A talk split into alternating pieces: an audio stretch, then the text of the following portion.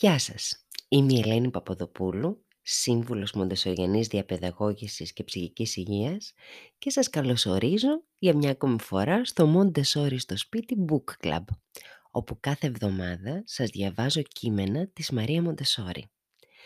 Για σήμερα έχω επιλέξει ε, ένα απόσπασμα από το βιβλίο «Να χτίσουμε τον κόσμο που ταιριάζει στο παιδί» από τις εκδόσεις Γλάρος.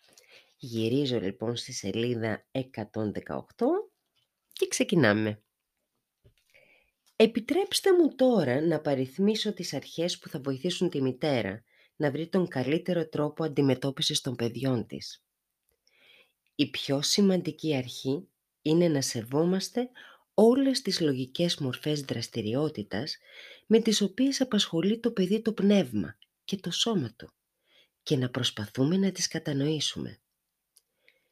Η τάση μας είναι να γνωρούμε τις συνηθισμένες αιτίες, αυτές εκφράσεις της ζωής, που φανερώνουν όμως τις εσωτερικές δυνάμεις του παιδιού και το παρακινούν να αναπτύξει την ενεργητικότητά του σε όλα τα επίπεδα.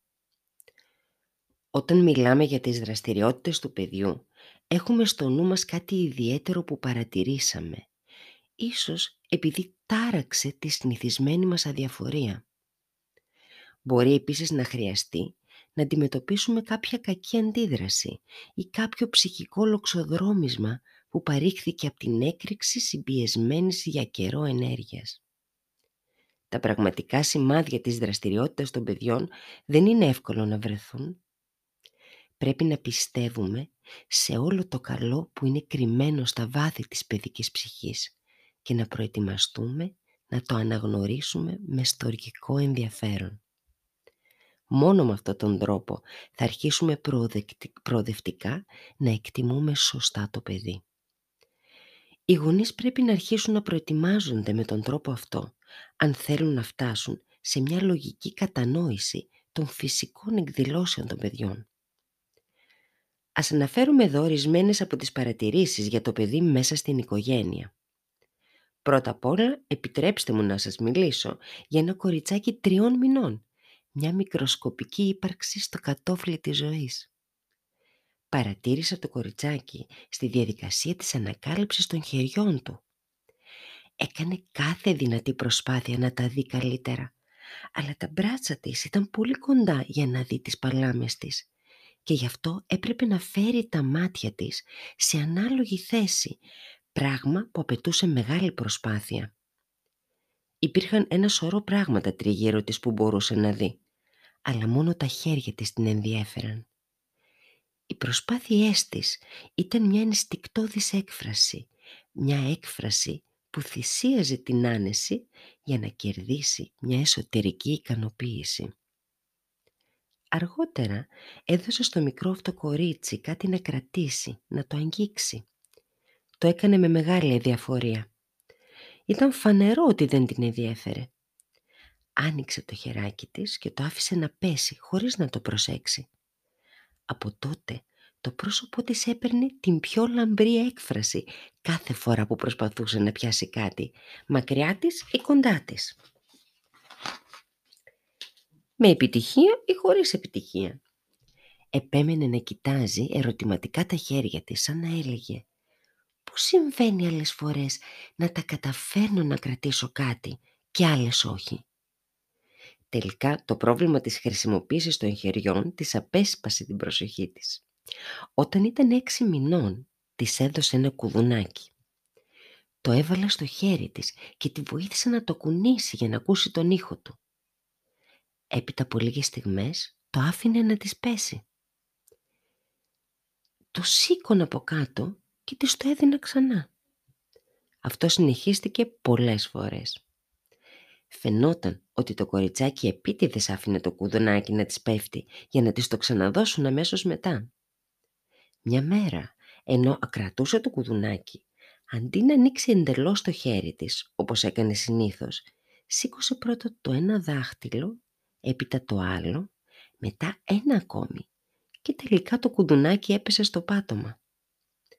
Το κοριτσάκι κοίταξε με πρόθεση και αφοσίωση τα χέρια του και επανέλαβε τις κινήσεις, εξακολουθώντας να παρατηρεί τα δάχτυλά της. ήταν ολοφάνερο. Αυτό που ενδιέφερε το μικρό κοριτσάκι δεν ήταν το κουδουνάκι, αλλά το παιχνίδι.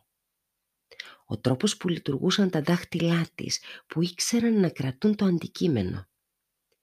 Η παρατήρηση αυτή την έκανε ευτυχισμένη. Προηγουμένως το κοριτσάκι αυτό είχε ξαναγκάσει τα μάτια της σε άβολη θέση για να κοιτάξει τα χέρια της. Τώρα μελετούσε τη λειτουργία τους. Η σοφή μητέρα της περιόριζε την παρουσία της στο να σηκώνει το κουδουνάκι. Έτσι έπαιρνε και εκείνη μέρος στη δραστηριότητα της κόρης της, κατανοώντας τη μεγάλη σημασία της επανάληψης αυτού του παιχνιδιού. Το παράδειγμα αυτό περιγράφει τις πιο απλές ανάγκες του παιδιού στα πρώτα στάδια της ζωής του. Αν το κοριτσάκι αυτό δεν είχε γίνει αντικείμενο σωστής παρατήρησης, θα είχε χάσει ίσως την ευκαιρία να προσέξει τα χέρια της, αναχαιτίζοντας έτσι μια σημαντική επιθυμία της. Μπορεί ακόμη οι γονείς της να είχαν απομακρύνει το κουδουνάκι, αφού έβλεπαν την κόρη τους να το ρίχνει αδιάκοπα στο πάτωμα. Στην περίπτωση αυτή, όλα όσα φυγήθηκα θα είχαν περάσει απαρατήρητα. Τα καλύτερα και πιο φυσικά μέσα για την ανάπτυξη των πνευματικών δυνάμεων του μικρού κοριτσιού θα είχαν καταπιεστεί. Αντί για την απόλαυση από την ανακάλυψή τους, το κοριτσάκι θα είχε ξεσπάσει σε κλάματα, φαινομενικά χωρίς αιτία, και από τα νηπιακά της χρόνια και μετά, το τείχος της παρεξήγησης θα είχε αρχίσει να υψώνεται ανάμεσα σε μας και στο μικρό αυτό πνεύμα. Ίσως να είναι πολλοί αυτοί που αμφιβάλλουν για την ύπαρξη εσωτερικής ζωής στο πολύ μικρό παιδί. Ασφαλώς οι άνθρωποι αυτοί πρέπει να μάθουν την ειδική γλώσσα του πνεύματος για να μπορέσουν να κατανοήσουν τις ανάγκες που έχει αυτή η μικροσκοπική ύπαρξη, το μωρό, και να πιστούν για τη σημασία των αναγκών αυτό για τη ζωή που αναπτύσσεται. Ο σεβασμός της ελευθερίας του παιδιού είναι ακριβώς η βοήθεια που μπορούμε να προσφέρουμε για να αναπτυχθούν αυτές οι δυνάμεις. Να και μια άλλη περίπτωση. Ένα γόρι περίπου ενός έτους. Κοίταζε μια μέρα τις ζωγραφιές που είχε κάνει η μητέρα του για αυτόν πριν ακόμα γεννηθεί. Το παιδί φιλούσε τις ζωγραφιές που παρίσταναν παιδιά και ιδιαίτερα εκείνες με τα πιο μικρά παιδιά. Το παιδί αυτό μπορούσε επίσης να διακρίνει τις ζωγραφιές με τα λουλούδια και έβαζε τη μύτη του επάνω στο χαρτί σαν να θέλει να το μυρίσει.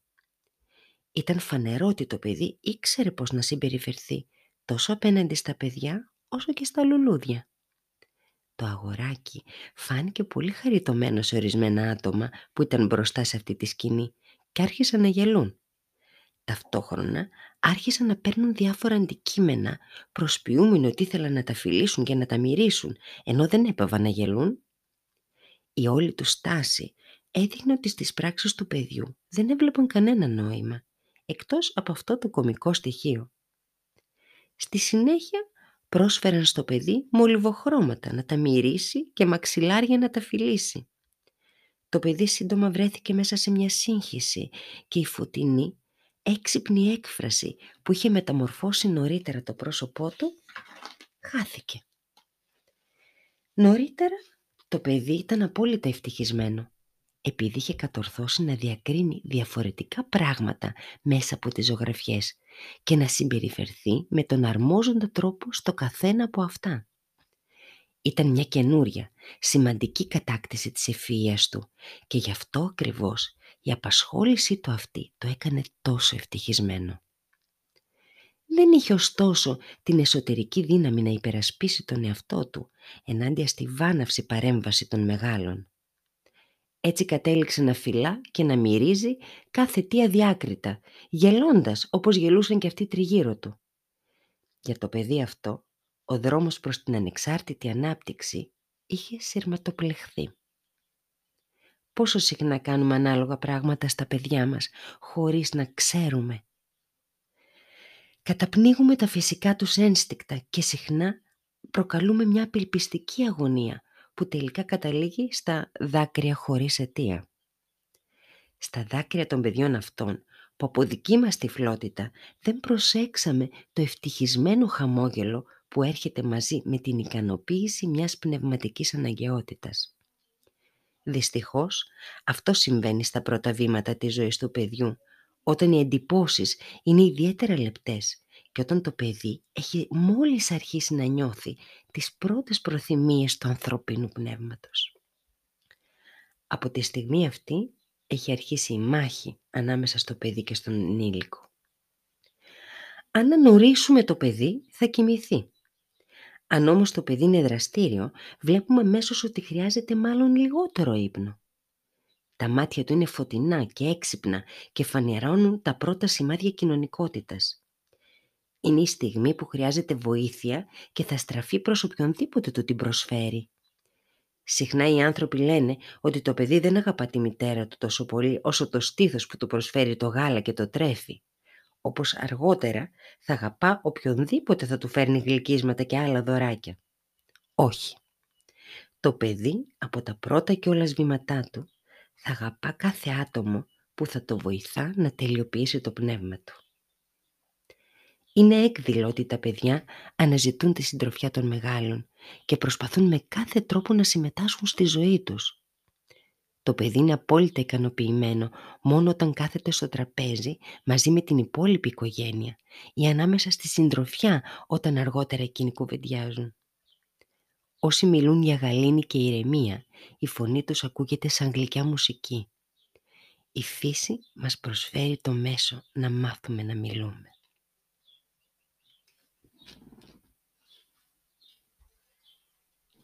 Θα χαρώ να ακούσω τις απόψεις σας και τα σχόλιά σας. Σας ευχαριστώ πολύ. Μέχρι την επόμενη φορά να έχετε μια όμορφη μοντεσοριανή εβδομάδα.